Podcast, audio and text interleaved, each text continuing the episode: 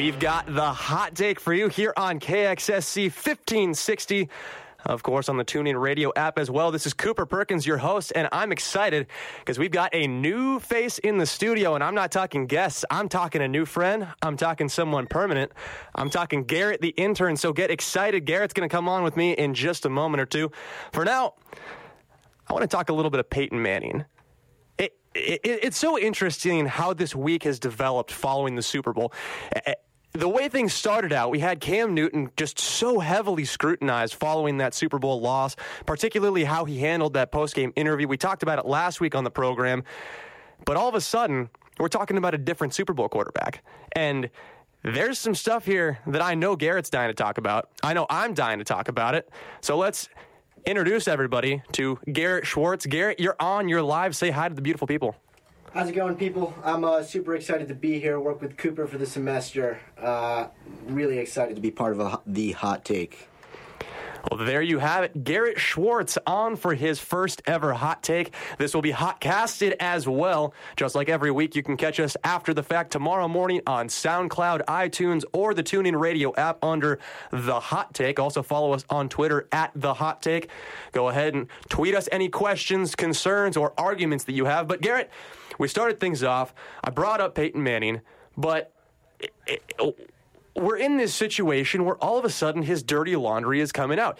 And uh, there, there certainly has been the argument made that there's no such thing as a clean elite athlete. You know, uh, there's been some discussion like try and find a truly well adjusted elite athlete, and, and, you'll struggle to do so. But in the case of Peyton Manning, it, it almost feels like this came out of left field. Not necessarily because of anything, but just, in, my personal opinion, I feel like he's outlived his expiration date.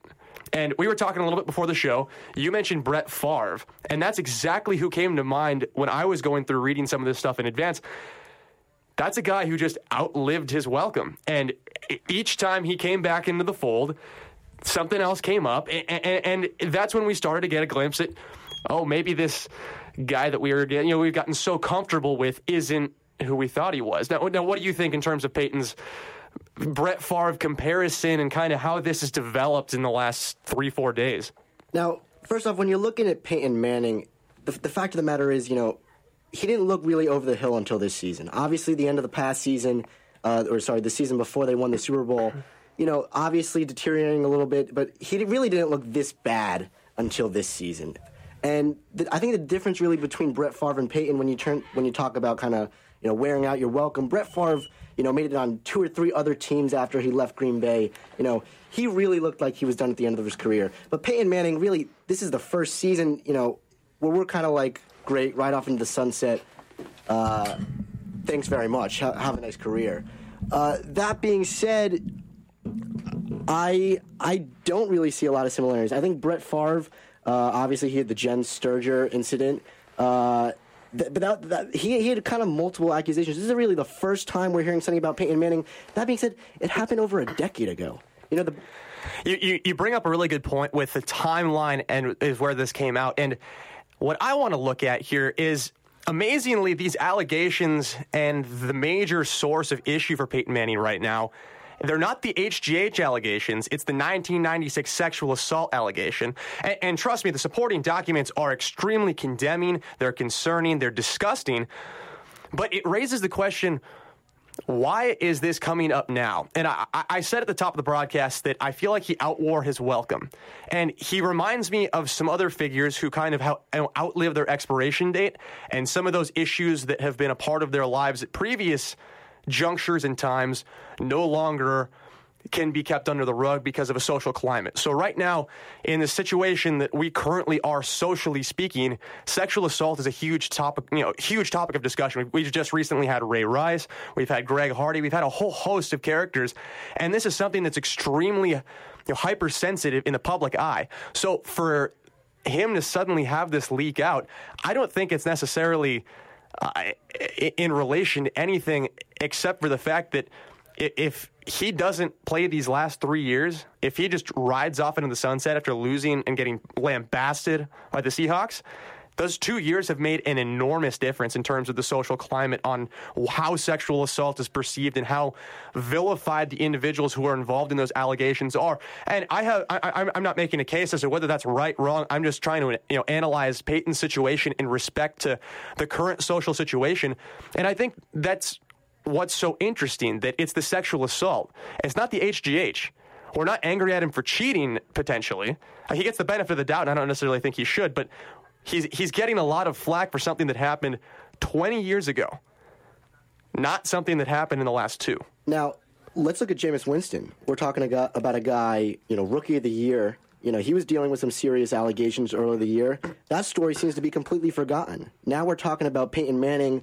You know, obviously, like we said, some serious allegations happening more than 10 years ago.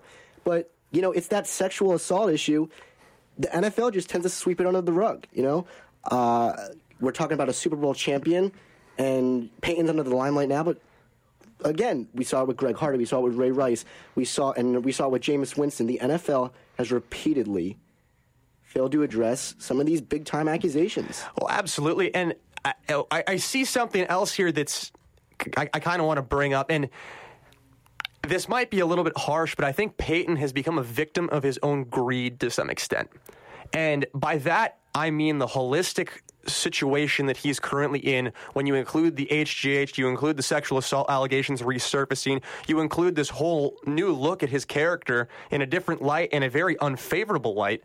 And I think that's a product of him not being willing to let go.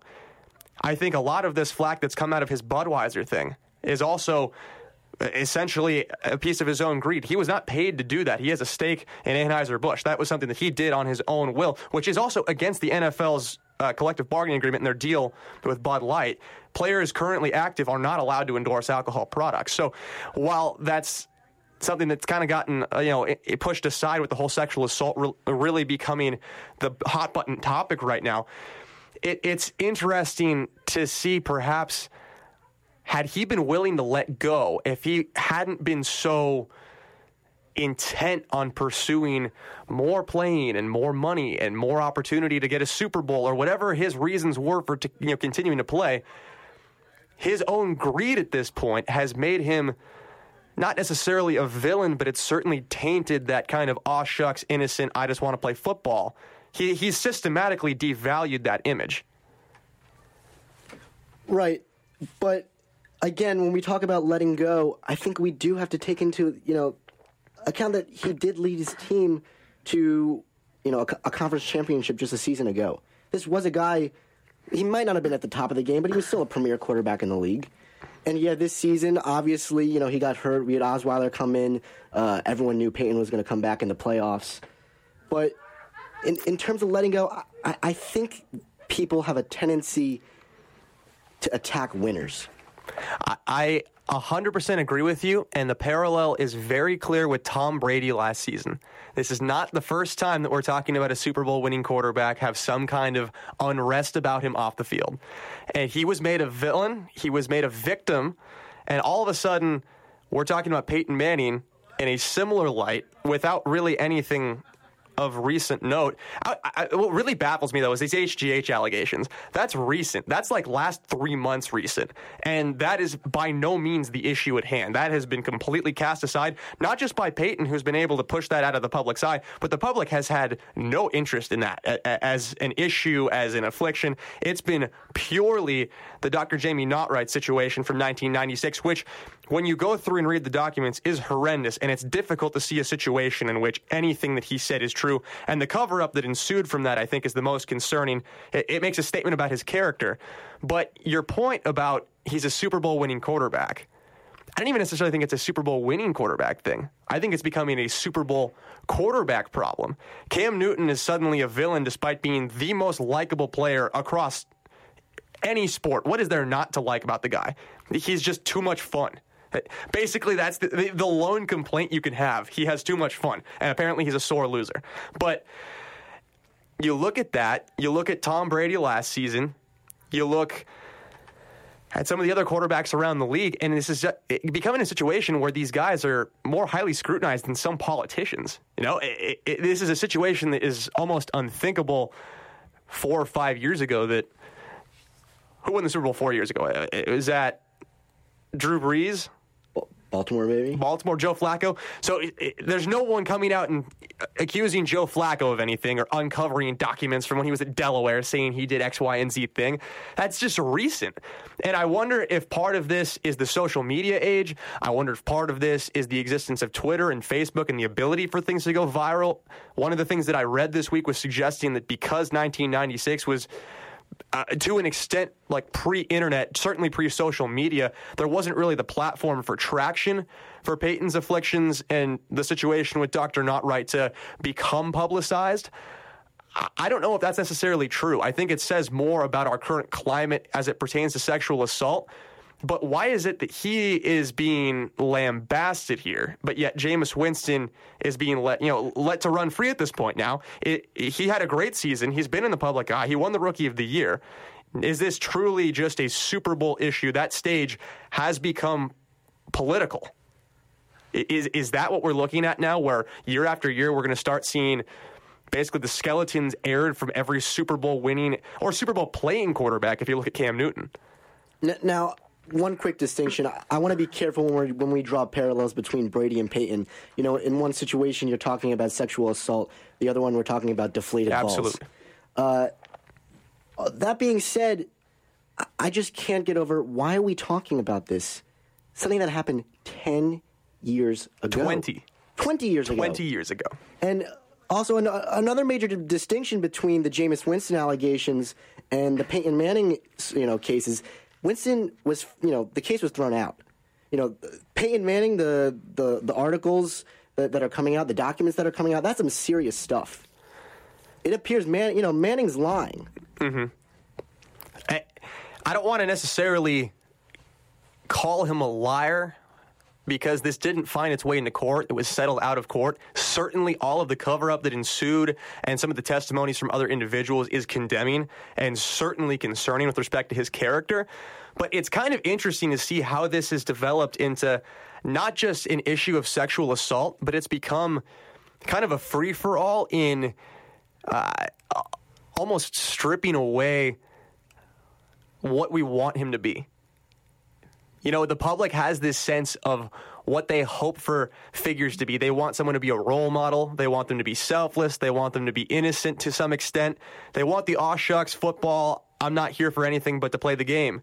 Yet, as this stuff is leaked out, all of a sudden, I think a lot of the traction is people who want to see him ripped apart not even necessarily people who are ha- have particular issue with what he's been accused of, but they see a winner and they see someone on the highest stage and they want to see them fall.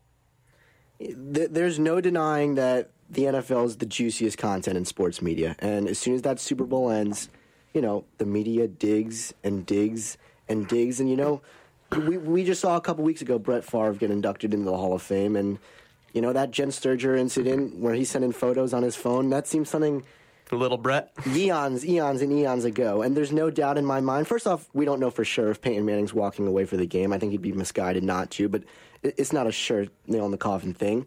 But that being said, a year from now, I can't see us talking about these allegations. Oh, I, I think you're completely right there. I mean, how much of a shelf life do these things tend to have? What, maybe six months at their most? The only re- the, reason the Brady incident was able to go so long is because he fought it rather than just apologizing and taking the suspension. The only reason the Ray Rice thing went so long is because the NFL bungled that up. But typically, these things are very short lived. We're not talking about Greg Hardy anymore. We're not talking about Jameis Winston anymore. Adrian Peterson. We're not talking about. He, he has multiple things. Like, we're really, we've moved on. And if you're Peyton Manning, it's almost like a waiting game. And I get the sense that he's going to come out of this just fine because to this point in his career, he's shown the willingness and ability to assemble the best PR staff and keep the best group of individuals on retainer of anyone across all of professional sports. Regardless of what's come up, it's just scrubbed clean. The, the HGH thing is the perfect example. Scrubbed clean. There's still an investigation going on. A- and he's come out and just said, I welcome it. And that was that. For some, re- why does he get the benefit of the doubt on that topic? I find me a situation where someone was accused of taking steroids or performance enhancing drugs and didn't do it. There's not a single one that Yeah, comes to mind. I can't think of really. You just you didn't know. There's no way. I- we, we, we all, you know, we all believed Ryan Braun when he came out uh, initially and said he didn't do it, but you know, he, he I bet you a, was guilty. a, a sizable chunk of change. We believed him because he's white. A sizable chunk of change. We don't believe Barry Bonds because Barry Bonds is brash with the media and he's black.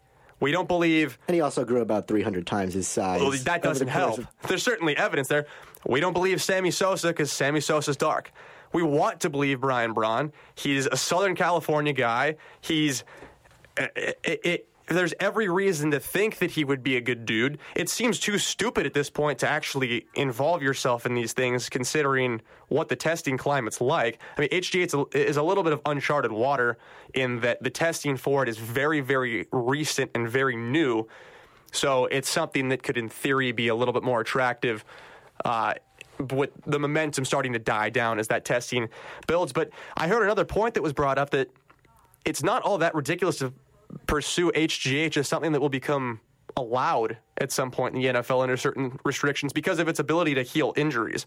And the expectation is that's why Peyton would have done that. That's why a lot of these guys say they took performance enhancing drugs. I mean, there's also the handful like Jose Canseco who say, yeah, it just made me really, really good. Why wouldn't you want to be super good and make a lot of money? He's totally right there. I mean, I get that. Lance Armstrong said that he'd do it a thousand times over based on how cycling is.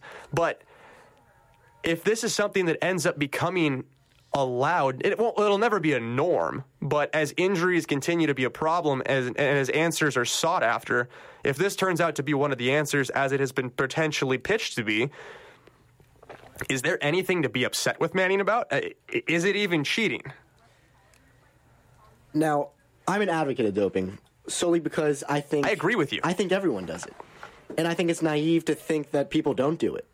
Sure. And for that reason, you know, can we be upset with Manning? I think it would certainly put a dent in our model, you know, godlike perception of Peyton Manning is arguably one of the greatest faces of professional football of all time. Not the best looking face. And Tom Brady. but uh, down down the road, you know, if we do find out Peyton Manning does it, uh, yeah, it would hurt his image. Would it bar him from the Hall of Fame? I don't know because I don't think in professional football there have been huge names to be as tied to HGH. You know, I, I, a, a huge case doesn't really come to my mind in the NFL. Yeah, I, I see what you mean there, and this is kind of an issue that the way the NFL has approached it is like it's bad, but it's not off limits. So like Major League Baseball has made this like it's a permanent stain, but the NFL is kind of treated it as like, all right, well you tried to get extra strong, five game suspension. And that's just that, you know. So Shawne Merriman and a couple other guys have had multiple suspensions, and they've really had a black mark come down on them. But you're right in that have we ever really seen an instance where okay he took steroids like we hate him now it's pretty forgivable in football but i think that what's made this such an issue all of a sudden in in respect to Peyton, it's the sexual assault. You know, we talked about that for a good chunk of time. I'm curious to see how this is going to develop because we haven't heard a comment from him. We've only seen these articles leak out in the last three, four days. We've only seen the court documents become available this week. It's convenient that it's off season now. He really just needs to make it all of three weeks until baseball season starts and have something else for the public to put their eye on. But as of now, you get the sense that the momentum's going to die on this pretty fast. It'll die on the vine, just like essentially everything that afflicts the major, you know, figureheads and figures in all American sports. You know, if these allegations and you know what these documents are saying are as serious, you know, is what we're reading. It's it's a shame that this didn't come out sooner. But the fact, and and it did, you know, it came out in those two articles. But it's a shame that it didn't pick up more traction. But again, the fact of the matter is, it's the NFL's off season. People are just digging for stuff to talk about. We're talking about something that happened two decades ago. I- have a little bit of a conspiracy theory on that, and I wonder if to some extent this has been pushed by the NFL itself. Because I'm a, a, a relatively firm believer that the Deflategate scandal was a product of the league office to try and generate buzz between the conference championship games and the Super Bowl, knowing that the Pro Bowl would do nothing for them. That turned into something that they didn't expect it to because the media is truly a beast. And the NFL, when you're legitimately the biggest draw in the entire country of any programming during the entire calendar year, they probably could have calculated a little bit better. But you wonder because there are certainly instances where the league wants to leak things in advance of, of maybe the media or the players. It's just a curious situation because we should have heard about this a long time ago. And it's NFL offseason. How does this do any good for anyone if we're just trying to, you know, get us into the offseason? I, I, there has to be some element of keeping eyes and attention on the National Football League. No, I mean it's an interesting consp- conspiracy. You know, did did the NFL leak this? Uh, I mean, when you look at Deflategate, that's not a conspiracy. They were making up stuff as they went along. Yeah. You know, that, that's been proven. Uh, and obviously, the NFL season's over. They're, you know, they, they want to rake in those that billion dollars of revenue that they have, and you wonder, you know, could the NFL have, you know, leaked this, rehashed those articles that came out in 2003? I want to see a FIFA style scandal in the NFL. I just want to see everything that happens. It would be absolutely amazing. Them and the NCAA to see all of the the garbage that's been going on behind the scenes would truly make the best book. I, I would absolutely love that. Well, we're just about ready for our first break here. You're listening to the Hot Take on 1560 AM and the TuneIn Radio app, as well as online at kxsc.org. This is your host Cooper Perkins with Garrett, the intern, on for the first time. Garrett Schwartz joining us. He'll be with us through the duration of the program. We're going to come back and talk talk some USC hoops fresh off of a brutal trip to the desert. And then we'll segue that into a little bit of NBA trade rumors. For now, you're listening to the hot take. Stay tuned for more action well, we're back here in the KXSC studio in the basement of the Tutor Campus Center. This is Cooper Perkins, your host of The Hot Take. We've got Garrett, the intern, Garrett Schwartz, joining us for the first time this season as we broadcast on 1560 AM, KXSC.org, and the TuneIn Radio app. Follow us on Twitter at The Hot underscore take. We're going to transition into some USC men's hoop, just like every week. And if you've been listening to the, the broadcast weekly, either live on Tuesdays or in the Hotcast that posted on iTunes, SoundCloud, and of course the TuneIn app as well. You've become very familiar with my opinions on USC basketball. I'm of the mindset that this SC basketball team is a little bit overrated. And I think there's some pretty solid foundation to back that up. Now, this team that has been anointed the best SC basketball team since Nick Young and the 2004 2005 squads suddenly is sitting at 18 and 7 with six games left to play. And I've made the case multiple times throughout this season that it's a race to 22 wins for this team. If they win 22 games, go 11 and 7 in Pac 12 play, they will undoubtedly be a tournament team. Now, that's becoming a little bit more difficult because they've got six games to win four. Now, you could add on the Pac 12 tournament as well. We don't know if they're going to be in there for a bye yet. We don't know if they're going to have to have a play in round. I think they're more likely to get that extra win if they end up as a five seed and have to have a play-in game. But I digress on that point because of these last six games, they do have four at home. We know they're 14 0 at home. We know that that's truly been their place. As of this point in the season, they have just three wins in true road games the one other win coming in the tournament against uh, Wichita State over Thanksgiving. But as of now, 14 of their 18 wins in the Galen Center. How are they going to get to 22? Who's it going to come through? Colorado tomorrow night, Utah this weekend, the Oregon schools, and uh, oh, yeah, a trip up north to take on Cal, who is dynamite at home, and Stanford, who is probably the closest thing to a sure win of that six. When you go through that list, though, there is not a single game that I say they can't lose that. Colorado, who for some reason has been declared an almost automatic win, is very quietly 19 and 7. This team's second place in the conference and has low key made themselves just a game back of Oregon. So we're going to go ahead and not treat that as a sure win because it's not None of the games are. There's no team left on the schedule that's below 100th in RPI. So when we look at that, that race to 22 wins is getting a little bit hairy. They've got six games to win four. Why is 22 wins, though, the number that I keep harping on? Well, if you look at the odds to make the NCAA tournament by win total, the jump from 21 wins to 22 wins is almost 40%. A 21 win team in a Power 5 conference has a 56% chance in the average year of making the NCAA tournament. A 22 win team has a 92.2% chance. So you do the math and tell me which one you'd rather be, the 21 win team or the 22 win team. So as this team is trying to get to that 22 win threshold, things are getting a little bit tough. And why do I say that? Well, for starters, they've proven that they are not just not as good on the road, they are a bad road team. They cannot win consistently on the road. They started slow. They weren't able to catch up. They got stuck in a defensive battle against Arizona State, which is the worst kind of game for this team. And then they were found the situation against Arizona where they came out so slow that they had to try and overcome a 19 point deficit. The fact that they were able to get back in that game says a lot, but it says even more that they were in that situation. And I think my takeaway from this weekend isn't as it pertains to the major pillars of SC basketball that I've talked about this season, which are three point shooting, free throw shooting, the battle in the paint, and adjustments. No, it's not those, it's leadership.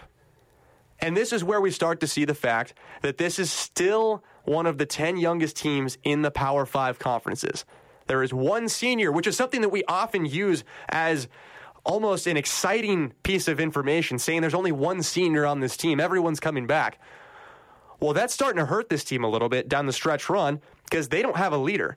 I love Jordan McLaughlin. He's a floor manager. Julian Jacobs is a floor manager and an explosive athlete.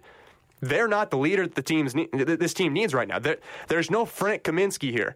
There's no Andrew Andrews from Washington. There's no one on this team who's going to get all the young guys together, smack them around a little bit, and tell them to wake up. We're on the road. This isn't the Galen Center. We can't fall behind by 15 and expect to win. The maturity is becoming an impediment for this basketball team. And Garrett, this is where I want to bring you into the discussion.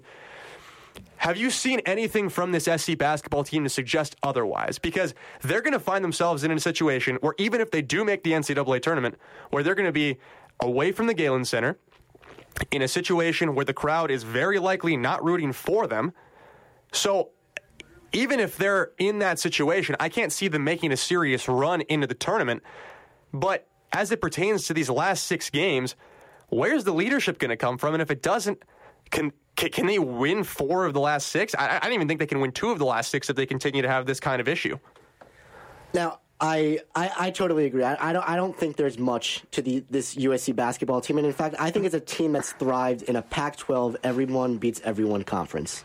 I, I agree with that sentiment completely, and I think that the notion that the Pac-12 is a strong conference could equally be argued in the opposite direction.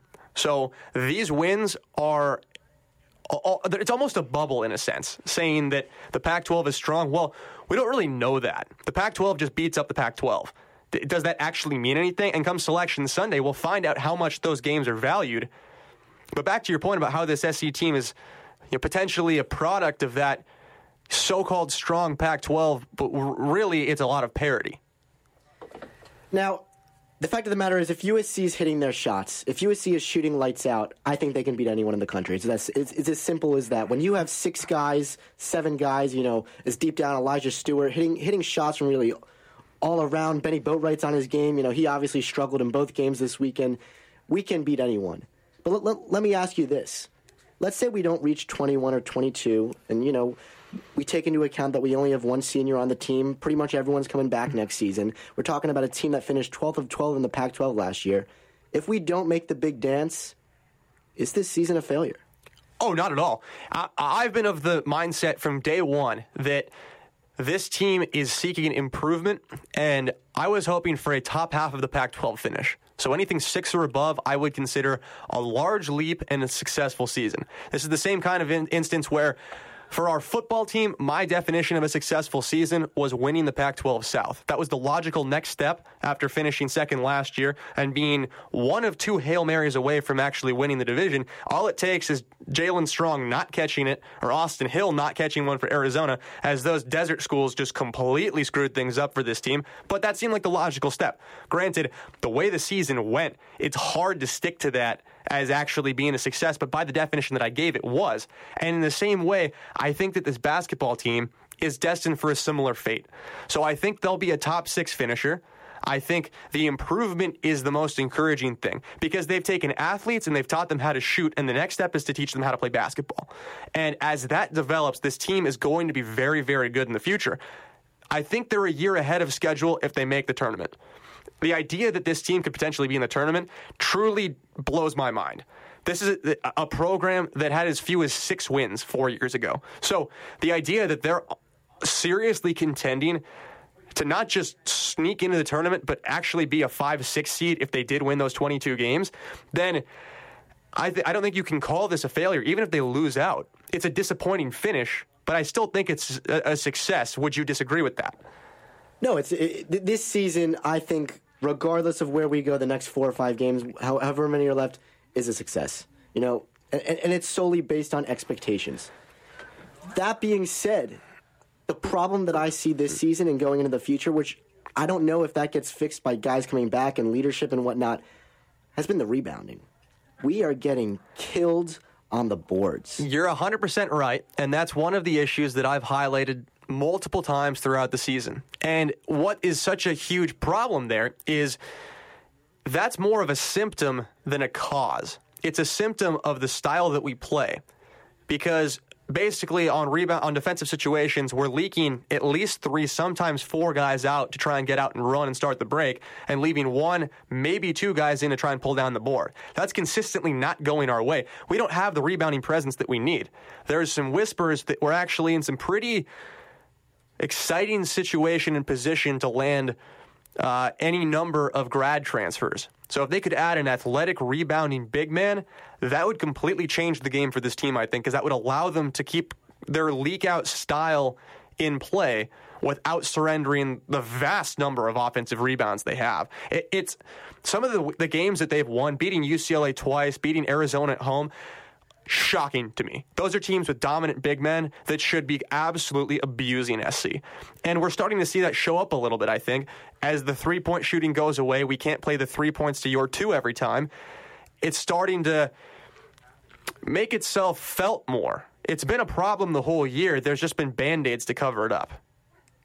No, absolutely. I mean, you know, uh, and, and, I think when you look at that use those UCLA wins and that Arizona wins, the rebounding wasn't an issue simply because we were shooting lights out. Exactly. When you're not missing shots, you know, having to rely on offensive rebounds and whatnot, it's not a problem. Right.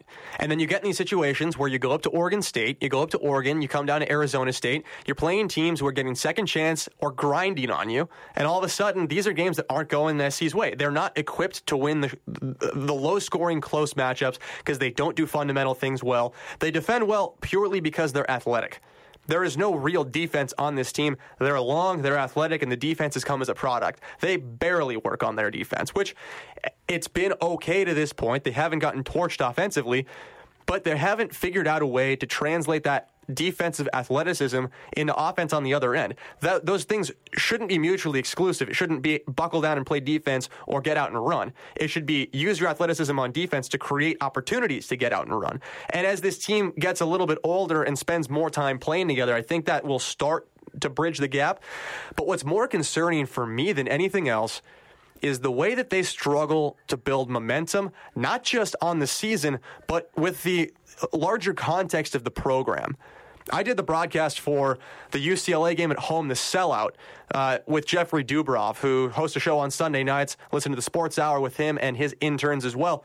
But what we were talking about is that was a huge game for the momentum of the program. That was the first time there was excitement. That was the first time that the attendance was really impressive. And it would have been a huge loss to lose that game, not just on the rivalry stage, not just in terms of wins and loss columns, but just because of the way that that would stop the program's momentum in its tracks. You get the biggest crowd in five years out to the Galen Center to lose. They won that game. But then they go on the road. They're a ranked team for the second time this season, and it's the same result as the first time they were ranked. They drop back to back games, and they're stopped dead in their tracks. This is an issue that I don't know if it's coaching, players, youth. They need more program momentum to consistently build if they want to take those next steps. They're fun, they're exciting, but sometimes you know, there's not that consistent product that makes you say this team is moving in the right direction consistently. It's two steps forward, one step back, sometimes three forward, two back. It's just a situation where the program is going to struggle to build until they can string these wins together and prove that they're moving in that direction, not just hovering around better, but actually moving towards good. I think the culprit of that inconsistency is simply turnovers. I was I, I was watching the the Arizona State game, and it looked like Jordan McLaughlin was playing hot potato with the basketball. He must have turned the ball over five times in the span of two minutes. Now I don't know if that's a young thing. I don't know if that's a a coaching thing. But the fact of the matter is, when you can't take care of the basketball, you're not going to see that consistent play. I, the the half court defense it hasn't been great. It's been spotty. Uh, the half court offense I think it's been one of our strengths this season. Obviously, the trend- which, is, which is surprising based on how the team's structured. But I, I would agree with you on that. That they have, the half court offense has certainly been uh, one of the better points. They've had great ball movement, and I think the guard play has been excellent. But a- as you were saying, the defense is something that's been spotty at best, and you wonder exactly what the causes of some of these things are. I think it's the transition defense. It's when we're turning the ball over on offense, when we're not hitting our shots, when we're not playing like that lights out team we get beat in transition. I, I, that, that definitely seems to follow. And you look at how this game broke down against Arizona State 17 turnovers. When you're minus five in the turnover margin, that, that's usually a pretty bad sign. Julian Jacobs, who is someone who needs to take care of the ball more, seven turnovers against ASU, that's a team's worth in a good game. I, I struggle to see how this team can bridge that gap without cutting down the turnovers. But also part of that, I think, has become partially the, the client. It's not all carelessness with the ball. Some of this is offensive fouls. Some of this is off ball positional fouls. You see Bennie Boatwright fouling out against Arizona State without scoring a point. I think that's a great example of kind of this team's struggles. He's someone they need playing, and they need him playing important minutes, hitting big shots, and making his presence felt as that stretch four.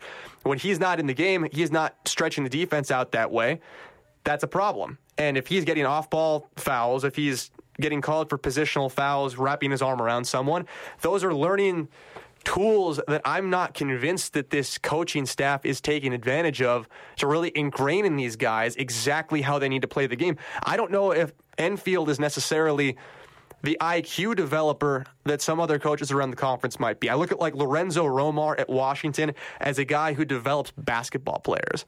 Enfield's developing shooters at a torrid pace. But I wonder, and we'll see more next year and how this stretch run finishes out.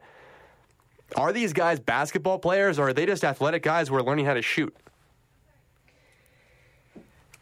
Uh, I, I, think the answer to that question is you know, we, we look at a guy like Julian Jacobs, who I think has improved immensely throughout the season. He's he's leading the league. He's leading the Pac-12 in assists per game. A huge facilitator. I, I'd certainly make the argument he's certainly a basketball player, not just a scorer. And and because Julian Jacobs, uh, obviously one of the older guys on the team, you know, a junior, I think what that means is looking ahead. It's it's, it's something that time fixes.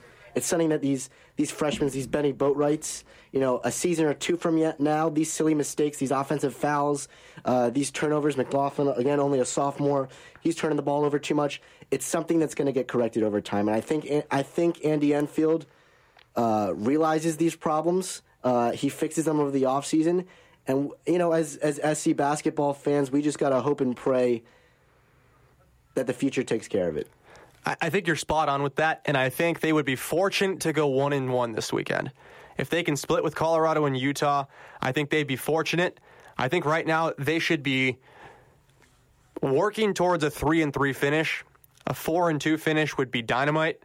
I think if they can win three out of these last six, if they can beat Oregon State at home, if they can beat Colorado at home, and steal one against Stanford or Cal, probably Stanford being the weaker of those two teams, especially with Cal playing at Haas Pavilion.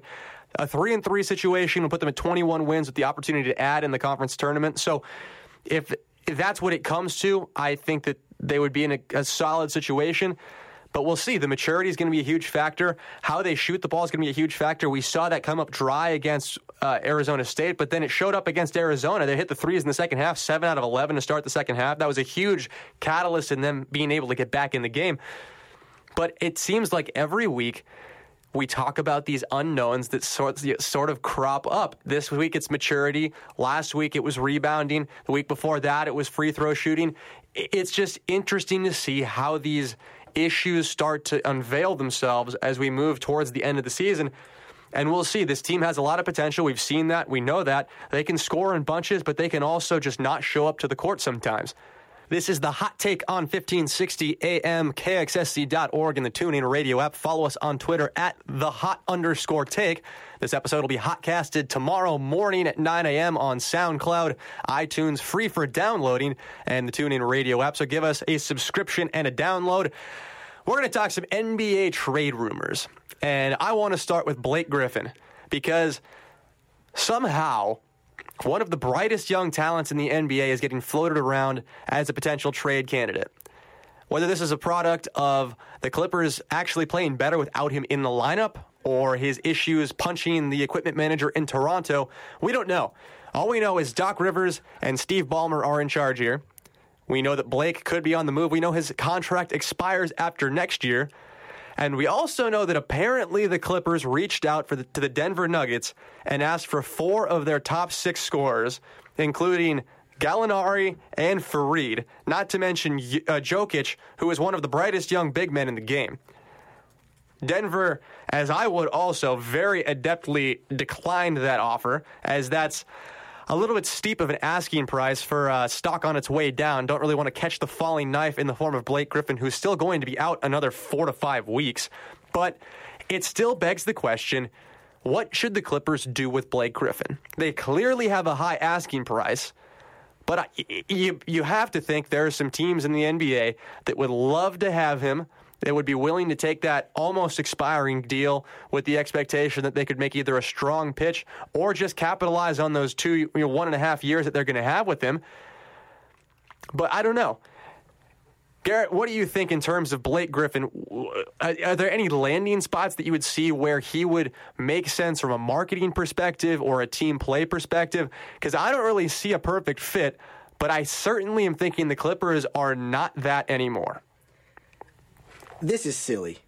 This is just really silly because we're, we're talking about a guy who is valued, you know, easily one of the premier premier players in the league. You know, viewed as a distraction over the the last month or so.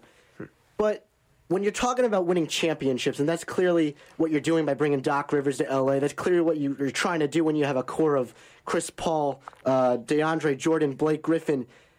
They're not get. They're not trading Blake Griffin. They need this guy to get healthy, get back on the basketball court. You're going to have that instant chemistry, and they're going to make a run in the playoffs. And simply, all this is, this NBA trade buzz, is, is a, it's a distraction, and it's going to end as soon as Blake Griffin gets back on that court. I, I, I think you're right. The only reason that I'm even remotely of the mindset that the Clippers might want to deal him is just purely what Steve Ballmer said and how he thinks there need to be consequences and Blake needs to get punished. And maybe that punishment is a trade. But if you're trying to maybe you know look around and see what you could get for Blake Griffin, and you find out from Denver you can't get as much as you think you can, you're probably going to put him in your back pocket. Now, there are some other teams, though, that are floating some stuff around here, namely your Miami Heat, with another young big man at the peak of the NBA, more than a, a full shot, a, a, block a game ahead of anyone else in the NBA, north of three and a half, and that's Hassan Whiteside. Now, they're not so happy with some of the situation that he's created in Miami for reasons unbeknownst to me, but they're looking to move him. There's been some discussion all around the league. What's your take on Hassan Whiteside and how long he might be wearing a Heat uniform? Now, first off, the situation with the Heat gets a little bit tricky, you know, taking into account what we've learned over the last 24 hours. We might be losing Chris Bosh for the entire season. You know, the, the chances of contending to the East are a little bit murky. That being said, think about what that means, though. Contending in the East might be a little bit murky. Ouch. Cleveland is just light years. Are they though? They are. Are they really? I, oh, oh, I, had this argument last week that there are two kinds of teams in the league the team that has LeBron and all the other teams that don't have LeBron. And that shows come playoff time. But there's no reason the Heat shouldn't be, at the worst, the four seed. Chris Bosh or no Chris Bosh. The East is a dumpster fire. Well, Chris Bosh or no Chris Bosh, I, would be careful with that. I mean, he is the points leading scorer, you know, up to this point in the season. But the Heat's problem hasn't been Hassan Whiteside. The Heat's problem is they're one of the only four teams in the league that haven't scored 120 points at any point in the season. Their problem has been the scoring. You know, if, if the Heat are going to make a title run, make a playoff run, uh, you know, in the East, uh, you know, meet meet LeBron James in the conference championship, they're to have to find a guy who can score in the perimeter. And Hassan Whiteside, I agree, he's a distraction. That being said, there's no solution. Dwight Howard, he's not going to be any better. DeMarcus Cousins, yeah, of course he'd be better, but the, the, the Sacramento Kings would have to be out of their mind to deal him. Hassan Hassan Whiteside is going to be on the Heat for the remainder of the season. They, if, if the Heat are going to make a run, they need Chris Bosh to be healthy, but and they need an outside the, score. The issue with Whiteside is he's going to be a free agent after this season, and I don't know if the Heat think that they're going to be able to retain him. But who wants him? Who who would take there, Hassan I would Whiteside? bet you money there are probably 15 teams in the NBA right now that would line up to give Hassan Whiteside a $15 million a year contract. And I think you're wrong because I think Pat Riley sure as hell knows if he could dump Hassan Whiteside for hell a second round pick, I think he would have done it in a heartbeat. I, I, I can't see that in any way. I, th- there's no way that Pat Riley, who's one of the, the brightest basketball minds, is just thinking about keeping Hassan Whiteside because he can re-sign him for uh, what would you value him at? What would you what would you value his skill set at? He's a top five rebounder. He's the best shot blocker and rim protector in the entire NBA by a lot. This guy is a stat producer. He's simply a stat producer. When, when you look at the Miami Heat's productivity numbers throughout the season, they're simply better with Hassan Whiteside off the court. The, fa- the fact of the matter is, he's going to be gone. And no one wants to take a guy who brings baggage to the team, especially a, a team that's making a title run. Hassan Whiteside is not your your your fix it for a team that's borderline making a title run. First off, we have to keep in mind that there are four teams that are just light years ahead of, ahead of everyone else in the league. That's Oklahoma a, City. You make that point, and that is a, a really important thing to keep an eye on in these trade talks. That a lot of this really just doesn't matter. If there's anyone that could maybe benefit enough to move into that upper echelon, it's Boston. But outside of that, is is there any purpose to these trade talks outside of just kind of buzz and fun? No, I don't think so. Because at the end of the day, it's San Antonio, it's Oklahoma City, it's Golden State, and I don't think anyone's touching Cleveland in the East, and then no one is even close. I tend to agree with you. I think that Boston is interesting because of all the assets that they have. And if they could figure out a way to pull in, I, I, I, don't know. I think Hassan Whiteside would be a huge addition for them. Right? Got I, the I think if you're the Boston Celtics, you're looking for a veteran more than anything else. I, I don't think adding a 26 year old Hassan Whiteside and all his baggage is, is bringing you to the NBA Finals. That being said, how much is Boston willing to sacrifice for Hassan Whiteside again, knowing his contract is up in a year? Well, if Pat, if Pat is, will, is willing to get rid of him, as you say, for a second round pick. Boston's got three first rounders. So if they're just going to do a straight up swap, a first rounder for Hassan Whiteside, I'm sure Danny Ainge can live with his $980,000 contract for what he's producing. So be it if he wants to leave after the season. It's a trial run. They can offer him a big contract if they want. They can offer him the biggest contract if they want. But I don't see a downside. If they're looking at someone like Dwight Howard, who they're not going to get, they're not going to move the pieces, I don't think he's going to end up going anywhere from, from Houston. But the need is in the middle. He brings a lot of things that they don't have. They don't need him to score. Like you mentioned in the Heat, their issues are scoring. He doesn't fix that. Boston doesn't need that. They've got Isaiah Thomas. They've got dudes that can fill it up.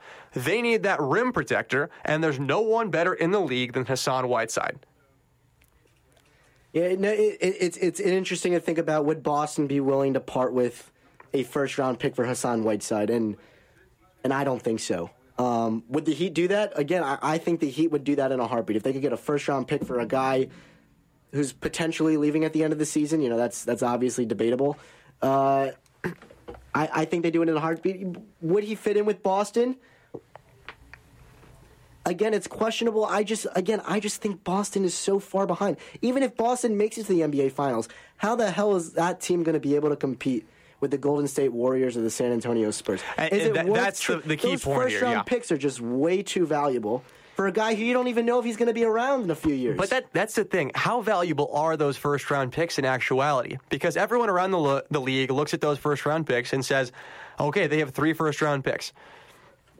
That's that's great. Now, outside of probably the top five players in this year's draft, there's not much. It's a weak draft. They have this year's pick. They have next year's pick. They have the year after that's pick from from uh, Brooklyn. So if they're going to move one of those picks, eh, I I don't see why they wouldn't do that.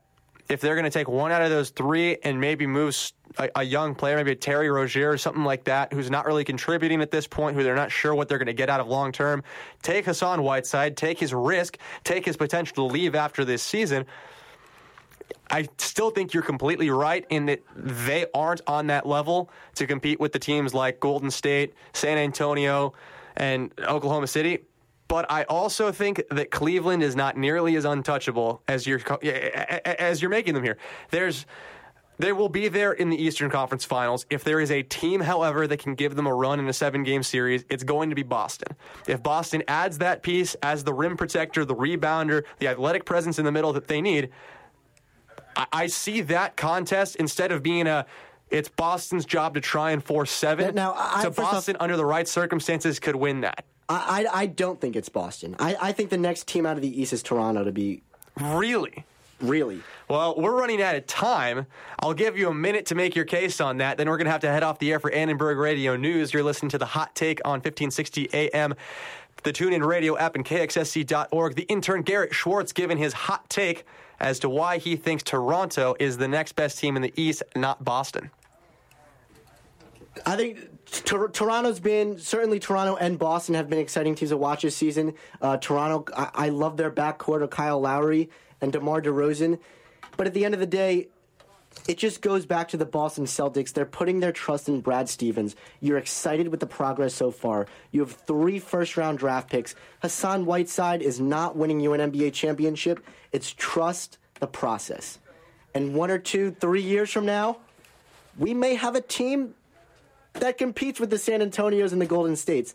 But doing it right now for, for Hassan Whiteside, it's not the answer. Well, there you have it. Hassan Whiteside is not the answer. We'll see how this trade deadline unfolds. The 18th, this Thursday, will be the final opportunity to make the moves. For now, you have listened to the hot take on KXSC 1560, KXSC.org, and the TuneIn Radio app. Catch us on the Hotcast tomorrow morning at 9 a.m. on SoundCloud, available for download free of charge on iTunes, and of course the TuneIn app as well. This is Cooper Perkins and Garrett Schwartz signing off for this week. We'll be back on next week, same time, same place. Don't miss any of the hot take action.